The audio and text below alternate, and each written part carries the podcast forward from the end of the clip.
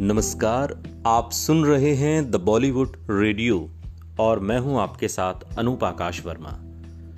दोस्तों, ये किस्सा धर्मेंद्र और अनीता राज का है।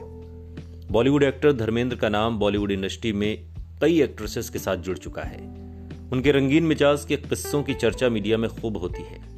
शादीशुदा होते हुए भी वो उस समय की दिग्गज और बेहद खूबसूरत अदाकारा हेमा मालिनी के नज़दीक आ गए और शादी कर बैठे।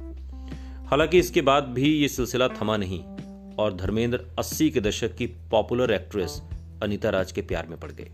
हालाँकि धर्मेंद्र और अनिता राज का प्यार किसी अंजाम तक नहीं पहुँचा, लेकिन इस कहानी ने चर्चा खूब बटोरी। धर्मेंद्र और अनिता राज ने एक साथ कई फ़िल्मों में काम किया था और शूटिंग के दौरान ही दोनों के बीच नजदीकियाँ बढ़ी थीं। धर्मेंद्र की पर्सनैलिटी ज़बरदस्त थी और अदाकारी भी लाजवाब, और इसे देखकर कई अदाकाराएँ उन पर जान लुटाती थी। अस्सी के दशक में अनिता राज काफ़ी पॉपुलर थी और वो भी धर्मेंद्र को पसंद करने लगी थी। धर्मेंद्र भी अपनी फ़िल्मों में डायरेक्टर से अनिता राज को कास्ट करने की सिफारिश करते थे। अनिता राज और धर्मेंद्र की उम्र में भी काफ़ी फ़र्क था। अनिता धर्मेंद्र से 27 साल छोटी थी। शूटिंग के दौरान दोनों के अफेयर की खबरें सामने आने लगी और जल्द ही ये किस्से मीडिया में आ गए। जब ये मामला हेमा मालिनी को पता चला तो वो बिखर गई और देओल परिवार में एक बखेड़ा खड़ा हो गया।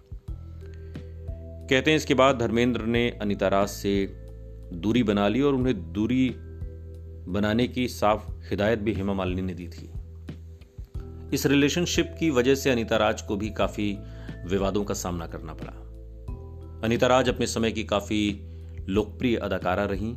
साल 1982 में फ़िल्म प्रेम गीत से बॉलीवुड की दुनिया में कदम रखा और फिर अच्छा बुरा, जान की बाजी, मोहब्बत की कसम।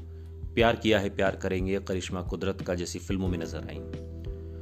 साल 1986 में करिश्मा कुदरत का के डायरेक्टर सुनील हिंगोरानी से बाद में अनिता राज ने शादी कर ली। दोनों का एक बेटा भी है, जिसका नाम शिवम हिंगोरानी है। इन दिनों अनिता छोटे पर्दे पर नज़र आती हैं। छोटे पर्दे का वो सीरियल कौन सा है? कमेंट बॉक्स में ज़रूर बताइएगा। सुनते रहिए द बॉलीवुड रेडियो। सुनता है सारा इंडिया।